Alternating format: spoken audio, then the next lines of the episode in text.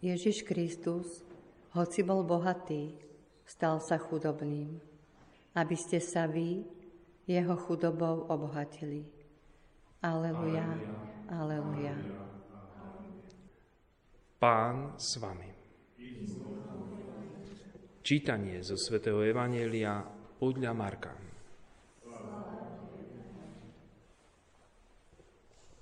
Keď sa Ježiš vydával na cestu, kto si k nemu pribehol? Kľakol si pred ním a pýtal sa ho. Učiteľ dobrý, čo mám robiť, aby som obsiahol väčší život? Ježíš mu povedal, prečo ma nazýváš dobrým? Nik nie je dobrý, jedine Boh.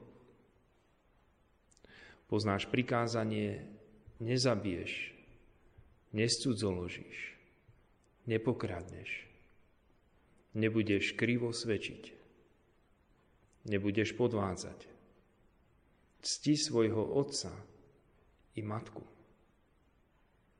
Ale on mu povedal, učiteľ, toto všetko som zachovával od svojej mladosti. Ježiš na ňo pozrel s láskou a povedal mu, jedno ti ešte chýba. Choď, predaj všetko, čo máš, rozdaj chudobným a budeš mať poklad v nebi. Potom príď a nasleduj ma. On pri tomto slove zosmutnil a odišiel zarmutený, lebo mal veľký majetok. Ježiš sa rozhľadol a povedal svojim učeníkom, ako ťažko vojdu do Božieho kráľovstva tí, čo majú majetky. Učeníci sa nad jeho slovami zarazili. Ale Ježiš im ešte raz povedal, deti moje, ako ťažko sa vchádza do Božieho kráľovstva.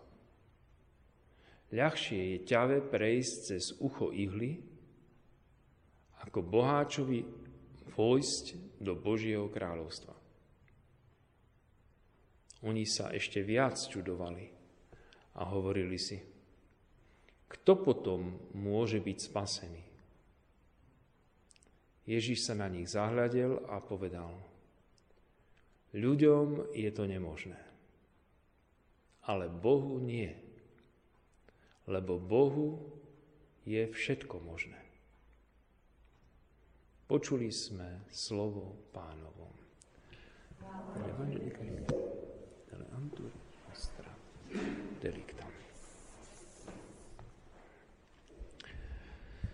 Stretávame sa druhýkrát pri príležitosti slávenia Eucharistie s trnavskými spoločenstvami, katolickými spoločenstvami. A o čo vlastne ide pri týchto svetých homšiach. Ide o to, aby katolícke spoločenstvá boli zjednotené okolo Eucharistie, okolo obety, ktorú Pán Ježiš sprítomňuje na oltári, pretože stretávame sa s takým dvojakým extrémizmom, alebo ten extrém ide buď na jednu stranu, alebo na druhú. Buď je to ten tradičný katolicizmus, ktorý je vlastne omšovanie, že to vlastne nič iné okrem omše vlastne neexistuje vo viere, teda chodí sa do kostola. Čiže sa aj tak rozlišuješ. To sú tí, ten, ten chodí do kostola, ten nechodí do kostola, ten chodí do kostola. Nehovorí sa o viere, nehovorí sa o kresťanskom živote, ale hovorí sa o chodení do kostola. A keď sa myslí chodiť do kostola, myslí sa na svetú omšu.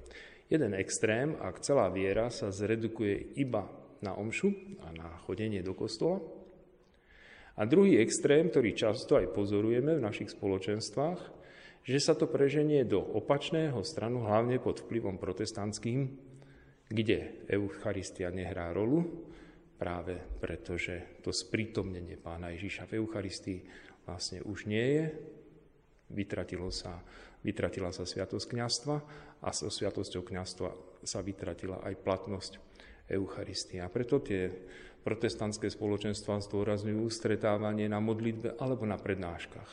Žiaľ, e, táto tendencia sa pomaličky udomacňuje aj v katolíckých spoločenstvách, ako keby tá opozícia voči tomu tradičnému omšovaniu je práve naopak, že my sme charakteristickí tým, že chodíme na chvály, tým, že chodíme na prednášky, že chodíme na, na nejaké také formačné alebo vzdelávacie akcie, ale e, že sa vlastne ako keby zavrhne to lámanie chleba, ktoré bolo také charakteristické a typické pre prvé kresťanské komunity. Keď čítame skutky apoštolov, tak tam práve čítame, že kresťania sa schádzajú na modlitbe, na lámaní chleba, na učení apoštolov, na bratskom spoločenstve. Teda všetky tieto prvky sú tam ako keby v takej nejakej eh, jednote a nejde sa do žiadneho extrému. Čiže nie je to iba chodenie do kostola, to je veľmi ďaleko od toho, keď čítame skutky apoštolov, že by v tej dobe ešte ani kostoly neboli, takže sa do kostola ani chodiť nemohlo. Jediný chrám, ktorý bol jeruzalemský, ale to bol pre židovský kult, teda nie pre kresťanský. A to lámanie chleba, o ktorom sa tam píše, čiže Sveta Omša, sa konalo po domoch teda v domácnostiach, e, u, vždy u niektorého z tých kresťanov, ktorý pripravil všetko, tak tam sa schádzali na lámanie chleba. Čiže ešte kostoly v tej dobe neboli. Snáď jediná výnimka bola tá budova alebo ten dom, kde pán Ježiš slávil poslednú večeru. E, to bol taký dom, my by sme už ho nazvali ako skoro ako kultúrny dom, teda taký, niečo také väčšie, tej dobe ešte nič nepatrilo štátu ale, alebo obci. Bolo to teda súkromná, hm, súkromný dom nejakého bohatého človeka, ale ten, ktorý vlastne prepožičal túto sálu eh, Ježišovi, je možné, že, to, že on sám bol z Ježišových učeníkov, ten, ten človek, ktorý vlastnil tento dom, pretože my vieme, že aj potom, čo Ježiš zomrel, a ešte a teda vystúpil do, stal z mŕtvych a vystúpil do neba, tak vieme, že večeradlo, teda ten dom nazývali večeradlo, poslúžilo aj 120 Ježišovým učeníkom, nasledovníkom, že očakávali na modlitbách príchod Ducha Svetého. No, ja som počítal tak približne okolo stovky, je kapacita tejto kaplnky a bál som sa, že bude málo.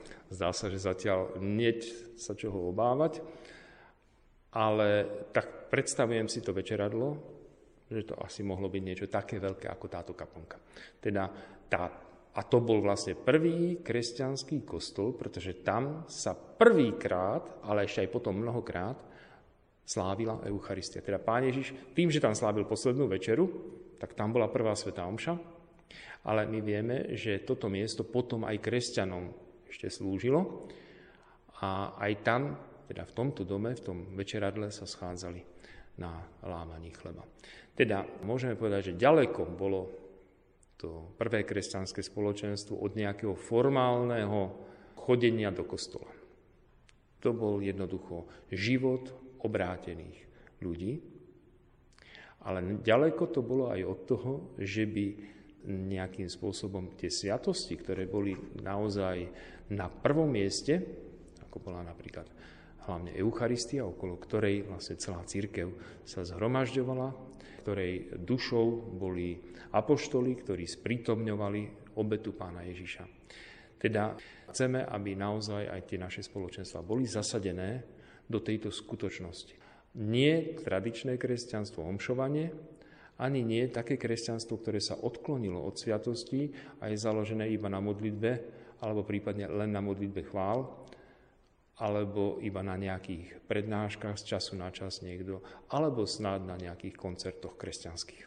Lebo žiaľ aj taká teda tendencia ide, že ako keby sa to uberalo, že pokiaľ je tam taká, taká hudba, pokiaľ je tam aj farebná hudba, teda ešte aj svetielka sú tam, tak to je tá naša špiritualita. To je ten to je vlastne, vlastne naše kresťanstvo.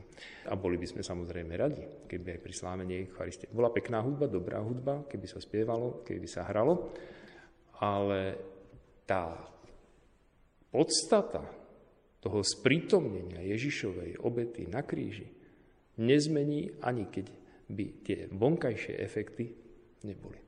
Teda naozaj musíme ísť za tou podstatou.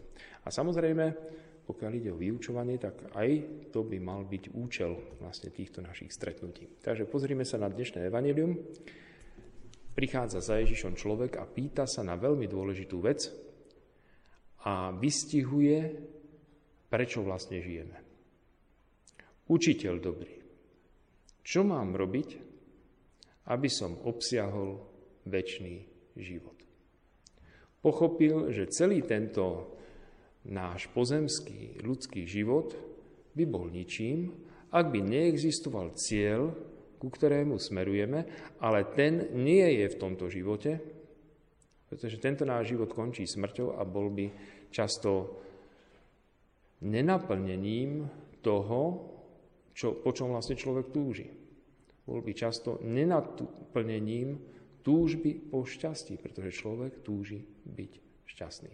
A mnoho ľudí, pozrime sa napríklad na podobenstvo Boháčovi a Lazárovi, tam vidíme to krásne, mnoho ľudí až do svojej smrti pozemskej nezažije to šťastie, po ktorom jeho duša túži.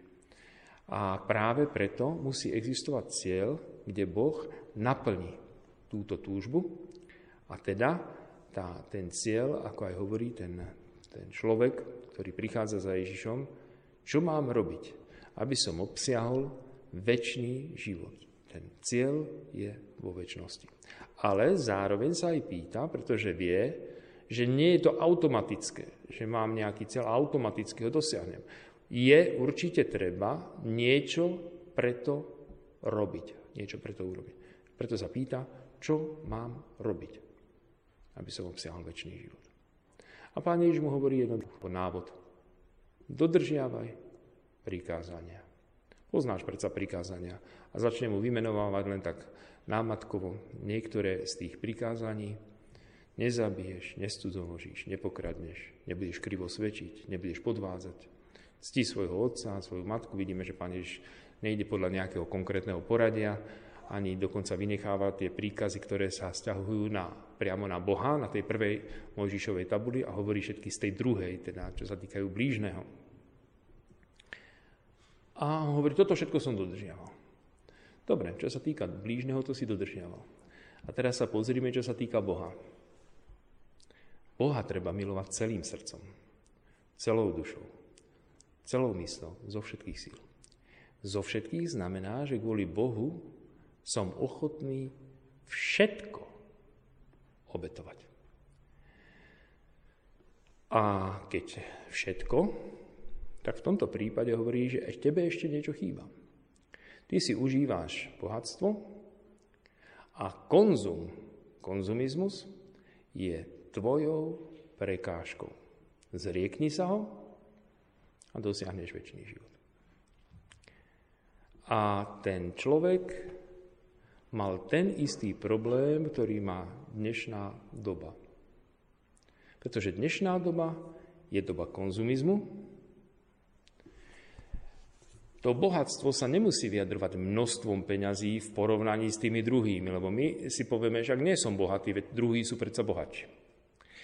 To nie je relatívne bohatstvo, to znamená, ja sa nemôžem porovnávať, či môj mesačný plat, príjem, je vyšší ako mesačný plat tých ostatných a že sú tu predsa aj takí boháči, ktorí majú veľké príjmy a tým pádom nepatrím do tej kategórie. V skutočnosti my všetci, ktorí žijeme na Slovensku, vôbec v Európskej únii, patríme do tej kategórie, ktorí žijú nad štandard bohato. Hoci si na to stiažujeme, ale ani to vždycky ešte aj bohatí si vždycky stiažujú, aj stiažovali, že majú málo, pretože práve tomu, komu sa dobre darí, tomu sa vždy máli. A nejedná sa o množstvo peňazí, ale jedná sa o vzťah nielen k peniazom, ale ku konzumu, k užívaniu si. Nie náhodou svätý Otec František neustále hovorí o chudobných a neustále hovorí o tom, že máme sa stať chudobnými. Teda jeho meno František nie je náhoda, že zrovna si vybral meno svätého Františka z Asisi. František z Asisi nebol chudobný a užíval si konzumizmus od detstva.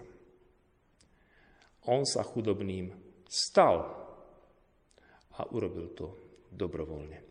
On sa zriekol konzumu, urobil to dobrovoľne a stal sa šťastným, lebo ten život, ktorý viedol predtým, ho šťastným nerobil. Môžeme povedať, že výzva svätého Otca je buďte šťastní, ako bol šťastný František. Svetý František.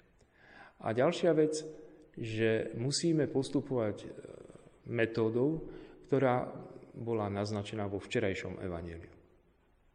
Nie pretvárať tých druhých, ale začať od seba. Nie vyťahovať smietku niekomu z oka, ale brvno zo svojho. Svetý František z Asisi presne toto pochopil.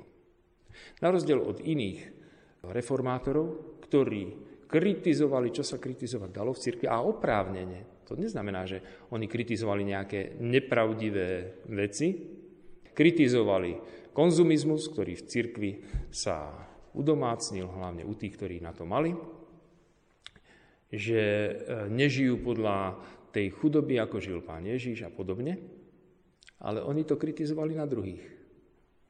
A chceli tých druhých rúbať a tých druhých naprávať. A samozrejme, že ľudská pícha urazená spôsobila, že nakoniec církev sa na tomto poranila a, a rozbila. Svetý František videl presne tie isté problémy, videl problém konzumizmu, ale nezačal od pápeža, aby jeho išiel napraviť, aby jemu išiel povedať, že sa má zrieknúť konzumného života. Nezačal od biskupa a nezačal ani od svojho otca, ktorý takisto si užíval bohatstvo, ale začal od seba. A jeho príklad jeho príklad zmenil církev. To je systém. To je systém, ku ktorému nás vyzýva nielen svätý František, ale vyzýva nás aj to, že vlastne už pozajtra začína pôstne obdobie a že mali by sme začať robiť zmenu, ale od seba. A aby tí, ktorí sú členmi kresťanských spoločenstiev boli skutočným kvasom v tomto svete. Aby tento kvas v prvom rade fungoval. To znamená, my nemáme byť takí proroci, ktorí chodia a ktorí všetkým hovoria, kde robíte chybu a Boh vás potrestá a pôjdete do pekla. Aj takí existujú proroci, ktorí to takýmto štýlom robia. Moc veľký úspech nemajú okolo seba. Väčšinou ich každý vypíska, pošle ich niekde. Ale taký prorok, ako bol svätý František, aj v dnešnej dobe by mal úspech, keby bol. Ak začne od seba. Ak začne vyberať najskôr to, to smetie, ktoré má vo vlastných očiach alebo vo vlastnej duši, a my vieme, že keď nám niečo spadne do oka, ako sa to odtiaľ najľahšie vyberie? Slzami. Ako náhle začnú tie slzy, nepotrebujeme nič robiť a ono sa to vyplaví, tá smietka. A ako sa očistí ľudská duša? Presne tým istým spôsobom. Sviatosť zmierenia je typická pre pôstne obdobie, teda ak chcem začať od seba, ak mám v oku tú smietku alebo tú brvno, o ktorom hovorí pán Ježiš, cez pokánie, cez úprimnú lútosť, cez svetú spoveď sa oko očistí. A potom zrazu zistím tým čistým pohľadom aj na tie problémy tých druhých, zistím, že tí hriešnici nie sú ľudia, ktorí by sa mali trestať a ktorí by, ktorí by si zaslúžili, aby Pán Boh ich potrestal, ale že to sú ľudia, ktorí chudáci sa vrhajú do zatratenia a potrebujú pomôcť. Pana Mária k tomu vyzýva, kdekoľvek sa zjaví vždycky, modlite sa za hriešnikov. Ešte vždycky ich nazýva za úbohých hriešnikov. Ona nehovorí za tých zlých, za tých na nič hodných, ona hovorí za tých úbohých hriešnikov. Modlite sa. A keď to dokázali urobiť, my niekedy povieme, že no na to musí byť už človek zrelý, aby to dokázal. Keď to dokázali tie deti vo Fatime, maličké. Ona im povedala, prinášajte obetu, postite sa, modlite sa. A oni to robili. Keď to dokázali oni, tak potom kto to nedokáže? Je to otázka len, či chcem. Či chcem začať sám od seba. Amen.